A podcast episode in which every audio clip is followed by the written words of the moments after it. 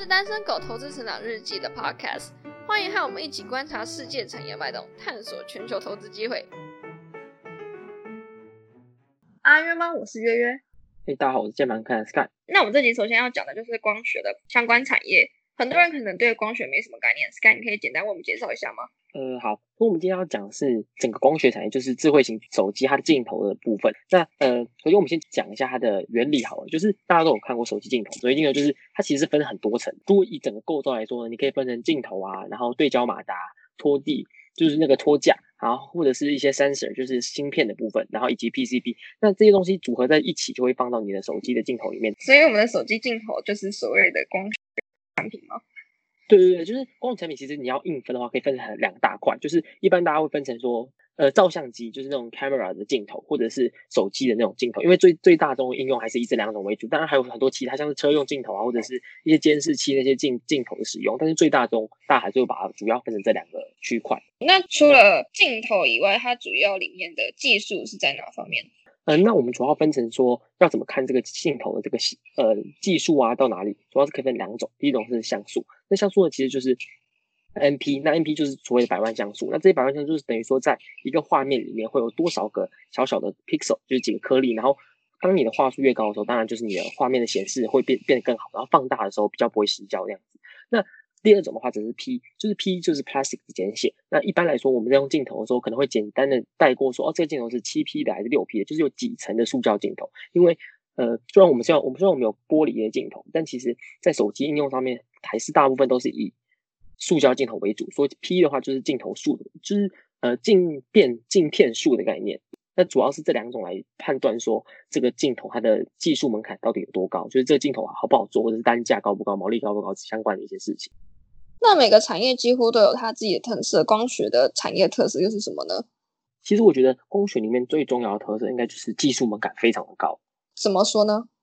就其实像光学来说，呃，你知道说，就是它是每个一个镜头一个镜头，就我们刚刚讲的七 P 啊八 P 那些镜头，其实你多加一个镜头，难度会变得非常的高，因为它是一个成像的概念。那当你一个光打进去，其实你只要角度一点有偏差，其实它整个出来的画面会是整个是歪掉或者是不正确的。所以等于说。在技术方面，他们的要求是非常高的，然后也会有很多人 know 好，就是公司在这个产业如果待久了，会知道说，哦，这个镜头应该要怎么做，然后这就是所谓 know 好，就是技能知识的感感觉，就是，嗯，对，那这些 know 好就会让他们在做一些镜头的时候比较有能力，相对于其他，就是它会变得是说技术门槛太高了，然后其他人也没有办法复制他们的东西，那不能复制以外呢，还会有专利在保护他们的整个这个技，就是他们的研发成果了。所以多一个镜头其实没有想象中这么简单。我们那时候还在 iPhone 刚出来的时候，还在想说，就是会不会之后就立马变四镜头、五镜头之类的。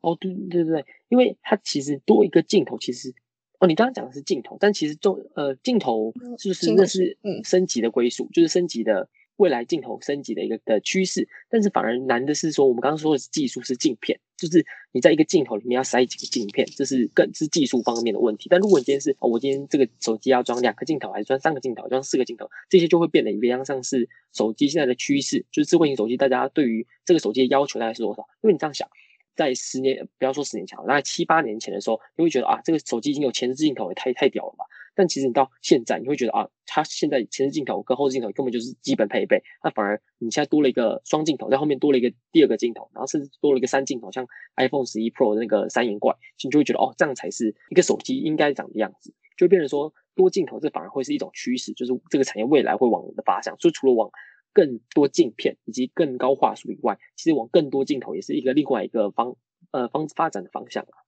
所以现在，呃，现在的厂商几乎都是往镜头数、像素跟多镜头的趋势去发展。刚刚说有技术门槛嘛，那这样是不是就会呈现大整很大的现象啊？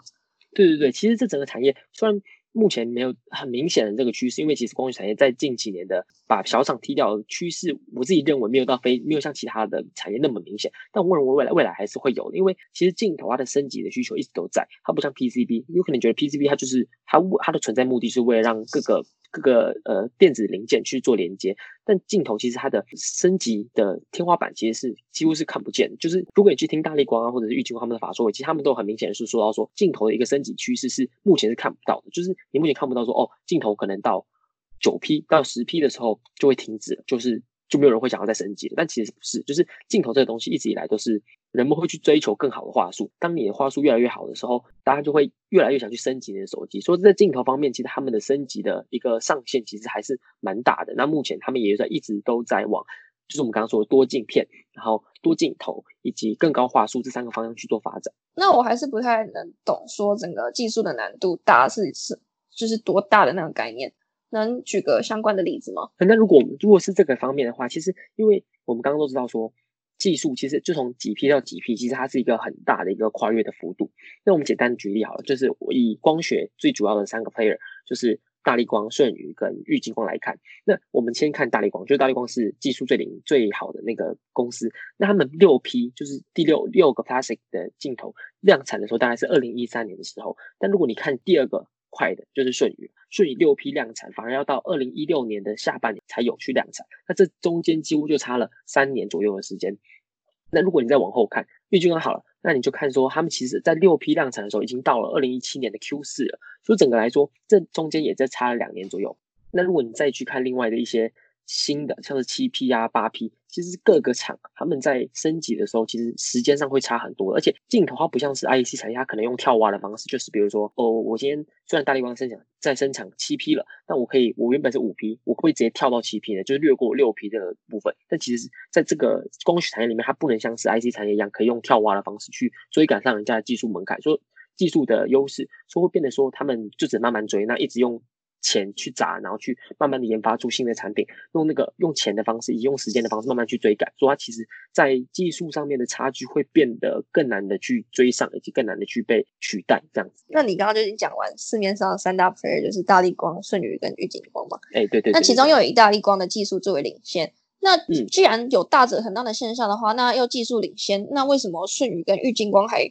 他们其他的优点在哪？为什么可以跟大力光一起在这个市场上去竞争？呃，所以简单来说，其实大力光没有不好，就大力光一直都是很好，就它技术门槛一直都很好，也技术也是整个光学行业里面最重要的东西。但如果我们今天要看说为什么，嗯，应该说玉金光的热度比较大，大家比较在看是玉金光，而且它涨势比较大，其实比较像是说，大家终于发现说，除了大力光以外。也有人可以开始抢大力光的市场了，因为原本来说，好，大力光的毛利几乎都是在六成以上，盈利率也在六成以上，这是一个很恐怖的数字。因为你看其他的顺宇，它的毛利可能才十几帕而已，就等于说大力光其实一直都用它自己的技术门、技术优势去拿到一个很赚钱的一个订单。在这个订单之下呢，像比如说我们最简简简单来说，苹果好了，苹果他们其实在很久以前，他们就想要结束，也不算结束，就算是想要。破坏这个大力光独大的一个情况，所以他一直有在努力去扶持玉金光，就是他想让玉金光慢慢的进到他们的供应链，然后把大力光这个位置慢慢的取代掉，或者是替代掉一部分，让他们的议价能力没在没有那么强了。但玉金光其实因为它的技术它比之前很差，就是变得说它完全没有办法吃掉大力光任何的一个市占率，它反而只能吃掉前置镜头那种花束要求很低很低的一个镜头。但最近大概二零一九年开始，他就技术突然开始爆发，以及前几年他们投了很多钱在扩厂啊，以及在技呃研发研发成本上面，是因为挖了大力光的人吗？诶，这个就不好说，这个我就不知道。但是，但就是他们投了很多钱，然后投了很多钱后，开始开始慢慢的浮现了。那他们在二零一九年的时候，终于拿下了两个镜头，就是他们原本是只有前置镜头而已，他这次一次就打入了三后镜头，就是在 iPhone 十一 Pro 后面两个三颗里面的两颗，其中打入了两颗，而且有一颗我记得市占率还蛮高，说这个会让他们变得说市场开始发现，哦，郁金光终于开始能够给苹果一个很大的订单了，就会变得是说。大家开始看说，哦，开始有人要慢慢追上大力光了，说他让他变得说，他从股价，就是他那时候股价才两百多而已，然后这个消息一出，股价从两百直接喷到八百多，最高点的时候大概八百五。刚刚讲的是苹果嘛？那安卓那边那边的呢？其实玉金光本身它在安卓方面，Android 的他们的手机的市占率其实很低的，因为他们主要的客户都是以苹果为主，大概苹果占他们总共的营收的八成以上，所以等于说他们主要就是以给苹果去做供货为主。那这次就是它的技术开始慢慢体现以后，发现苹果又愿意给他们更多单，让他们的股价才开始慢慢提升。然后说苹果占郁金光的八成数，那其实蛮危险的。呃，那会不会苹果有一天也觉得说，就是想要测他们的单，改成扶持顺宇上去？呃，其实这个是这个事情很酷，就是嗯，这也是最近一直在炒的一个话题之一，就是大家都知道说，郁金光它的营收比重很大一部分是来自同一个客户，就是苹果。然后顺宇花是另外一回事，顺宇花是中国那边的大厂，他们主要的供货是以中国手机为主。那最近一直在炒的一个议题，就是呃郭明启，大家应该都知道郭明奇，就是反正就是一个很厉害的分析师，然后他专门是给一些苹果供应链的消息。那他郭明启就说，他说今年下半年 s m a c o 就是另外一家镜头厂商有可能会打到玉金光的，就是会打入苹果的供应链。那他打进去的话，其实很大一部分会直接吃掉玉金光在苹果里面的市占的订单。他也是认为说，舜宇也可以，也可以在二，就是明年二零二一年下半年的时候，以同样打入苹果的一个订单里面，这会变得是说，他们会很受到影响，因为他们主要的订单就是简单来说，现在整个市场的技术门槛，第一个是大力光嘛，大力光主要现在它的技术的。等级大概是在八批量产，就是八批已经 OK，已经确定可以量产，然后再往九批量产前进当中。那玉金光跟顺宇呢，其实他们现在都停留在六批量产，然后再往尝试再做七批量产的一个状况。这个样子的话，等于说不管是 Smartco 还是顺宇进来吃掉最大一部分的，不会是大力光，反而是玉金光的一个订单。那这个订单如果一被吃掉，其实整个玉金光其实会变得非常非常的惨。那这也让他们的股价从八百五左右，然后直接掉落掉到现在六百五左右，就是因为。大家会怀疑说，哦，今年的订单会不会有可能被 s m a c o 抢走，或者是未来有没有可能被 s m a c o 抢走？那这部分的话，嗯，目前当然还看不出来说，哦，到底未来会怎么样，会被怎么被吃掉？但如果今天只只看市场消息的话，其实，呃，是很两派的。就是公民一直在说，哦，今年会被吃掉，明年会被吃掉。但如果你今天看说其他人，像 UBS 跟 Merlin，他们就会一直，他们都说今年应该是不太可能会发生这件事情，而且他们说本身 s m a c o 上面的产能就有一定的问题了，说他们不太能够。去供应给这么大的一个客户，反而会自己会出问题。那这件事情当然我们现在就看不到，所以就是 要看说他们今年的年报出来之后，看说实际的状况到底怎么样。所以我们刚刚好像就没有讲到市占率，因为金光的市占率大概有多少？嗯，那如果我们先看市占率，如果我们用镜头数，就是不是用值来分的话，大力光市占率大概三十三 percent，然后顺宇大概是三十四，然后玉金光大概是七趴。那如果就是你刚要回答你的问题的话，就是七趴，玉金光就是七趴。那玉金光其实很小，对。如果你要这样讲的话，其实玉金光在相较于顺宇跟大力光来说小很多，而且他们就是 market cap 市值其实也差蛮多的。能抢下苹果订单真的是蛮厉害的。嗯，因为是因为苹果一开始就是为了要扶持他们起来，就是他们就不想让大力光每天都在里面想开多少家就开多少家，毛利一直赚他们的钱。那苹果就是大家也知道说，苹果他们的供应链就是一个很很强大的一个角色，那他们。对吧？他们就也不能被这样欺负，他们被就是欺负惯人了，然后今天突然被欺负，他们就很不爽。他们之前就一直在扶持郁金光，说啊，呃，来小老弟，慢慢起来，起来以后就是帮我供货，我就不用再听，我就不用再看大力光脸色。但之前就是大家都不不以为然，大家就觉得说，哦，郁金光就是简单来说就是还是烂，他就是翻生不出一些好的镜头让给苹果，苹果就是有像恨铁不成钢嘛，就是哎，我今天扶持你啊，你又你又生不出好镜头给我，那我就只能继续忍气吞声去看大力光脸脸色。但今年就是去年的时候。突然大爆发，然后突然一次攻两就攻两颗，然后攻完以后，就是大家就开始说哦，预光开始了，开始开始，然后就股价就开始飙起来了。那刚刚好像很少提到舜宇，舜宇这个公司又是怎么样的一间公司啊？嗯，据我了解，第一个是我我我自己对台呃对入股的了解不多啦，所以我对舜宇的了解很蛮片面的，就是我知道它它是一个很蛮大间的公司。但这个公司呢，他们主要的供货都是以比较低毛利的镜头为主，他们供货应该都是以比较低端的手机或者中中低端的手机，以及一些其他的应用，比如说是摄像头啊、工业镜头之类的应用为主。因为他们的毛利其实相较于呃玉金光跟大力光来说差蛮多的，毛利大概就只有十十几，就是盈利率，sorry，就是毛利大概二三十 percent，然后盈利率大概十几 percent 而已。那玉金光跟大力光他们都有四成跟六成左右的水准。刚刚你说你不太熟舜宇。我们就先跳过这个厂商，先讲一下大绿光跟玉金光他们的未来。你对他们的未来看法是什么？其实简单来说，我们先一个一个讲。第一个是大力光嘛，那大力光未来的前景，近期其实一直都蛮不明朗的，就是他们最近的空头消息真的太多了。那重新大力光他们到大家都知道说，我们刚刚就讲一直讲到说，它的技术很屌，就是现在八 P 进口量产。但它其实现在空头消息太多了。首先第一个是它产能开不出来，它产能就是它产能一直都是满载状况。二零二三年的时候，它才会开出一个新的产能。那等于说，它现最近这几年的的营收可能不太会有太大的爆量的成长，因为他们的产能一直都没有办法有一个很明显的提升。那第二个的话，再说，因为疫情的关系，让手机镜头他们的升级速度会变得比较更加缓慢。那五 G 手机他们的推出或者是商用，其实也会变得越来越慢。那这样的话，等于说，其实大光即使有了八 P 镜头这么量产、这么亮眼的一个技术，但其实要用的人其实也没有那么多。说等于说，它有技术优势，但市场可能就没有那么大。如果五 G 镜头它的商用开始慢慢缓延缓的时候，就让它变得大力光有，即使有这么高的有技术优势，它也不太能有让它变得营收的一个状况。那除此之外呢，它刚刚抢单的问题，抢单其实也会对于大力光造成一定的影响，只是可能影响比较没那么多。那这三个空头消息让他们最近的股价其实一直都维持在四千块左右，就是一直都没有起来的状况。但大家都说，虽然近期的状况可能比较不好，然后呃，董事长也有说他们最近的订单有被砍，但未来长线来说，他们技术门槛一直都是技术的优势，一直都很明显。那未来长线也都会是很好的状况，只是可能近期的空头消息比较多，那比近期的空头消息比较多，比较不好一点。对，那预计光来说，除了我们刚刚讲的说。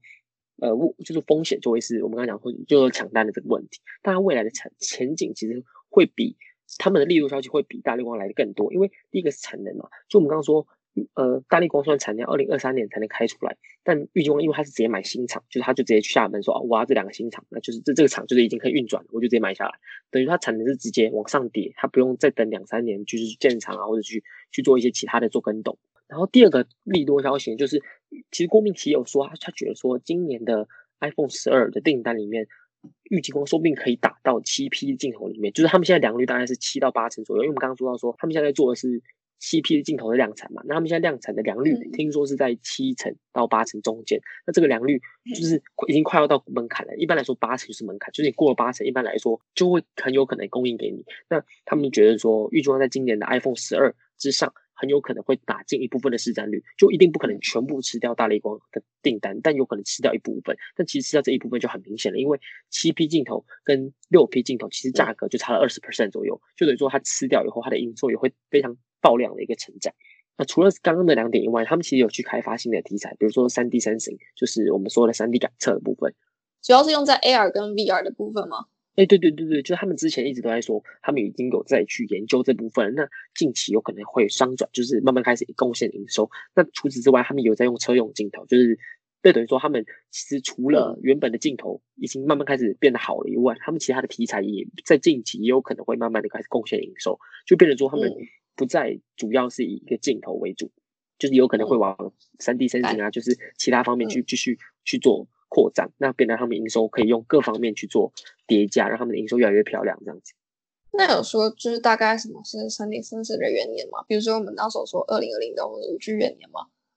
呃，目前的话，其实 3D sensing 是一个趋势，没有人会讲，因为它已经是一个现有的技术，它不像是五 G 是大家会觉得说它其实离很远，那但对，它是它它是一直都有现有的技术，那它的。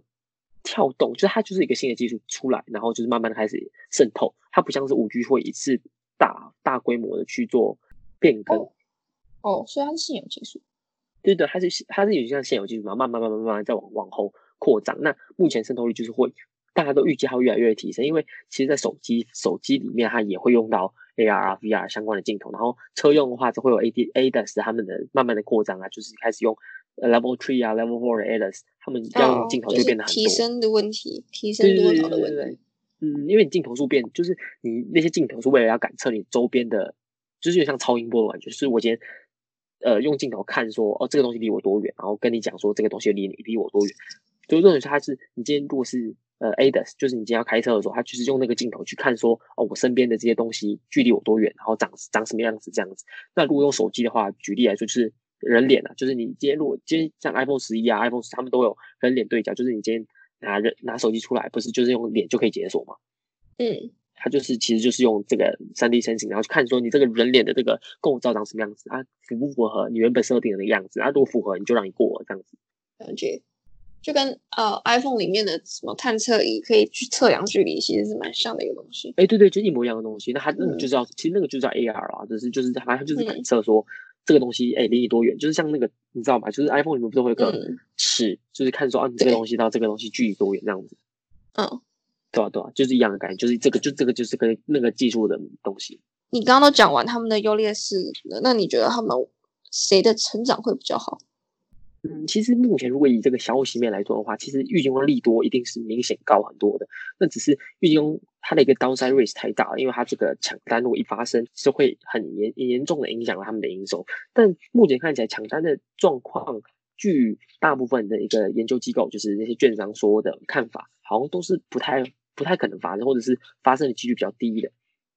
那这种情况之下呢，其实我自己认为说，玉金光的成长的幅度可能会比相对于大力光跟顺宇来说会更来的更好。那如果你今天去看卷报来说的话，不管是 J P Morgan 啊，还是 Morgan Stanley，他们其实都跟你讲说，今天要投的话，呃，玉金光的收位会比大力光跟顺宇来的更加的的前面，因为他们的力度下去更多，然后题材也更多。所以我自己觉得说，如果以未来的成长，幅度来说的话，玉金光应该会比其他两家来的更加明显，但是大力光还是会一直都有它的优势，就是他们的技术门槛以及他们的技术优势一直都会在，然后也不太会被大玉金光超越，只是可能在统治性方面的话，可能会开始慢慢的下降，对，变得会像是原本的玉，如果大力光说是一百的话，玉金光可能才三十，那现在可能慢慢开始变成五十六十这样，但是还是就它可能接近它太多这样子。好，那我们今天的光学产业 podcast 就到这，我们下次见，拜拜。好，拜拜。最后跟大家推荐我们近期在 YouTube 录的教学系列，里面分享了整体的投资架构与我们对投资的想法，从一开始的心法到后来的实际操作，应有尽有。不过由于现代人的专注力有限，因此每部影片都在五分钟以内截取重要的精华给大家，并在影片的最后都会推荐相关的投资书籍以及相关的投资研究，是懒人的最佳好帮手。最最重要的事情是我们跟赞助商拿了一些书来抽奖。有兴趣拿免费书籍，或是想了解我们投资想法的朋友，赶快搜寻我们的 YouTube 频道“单身狗投资成长日记”，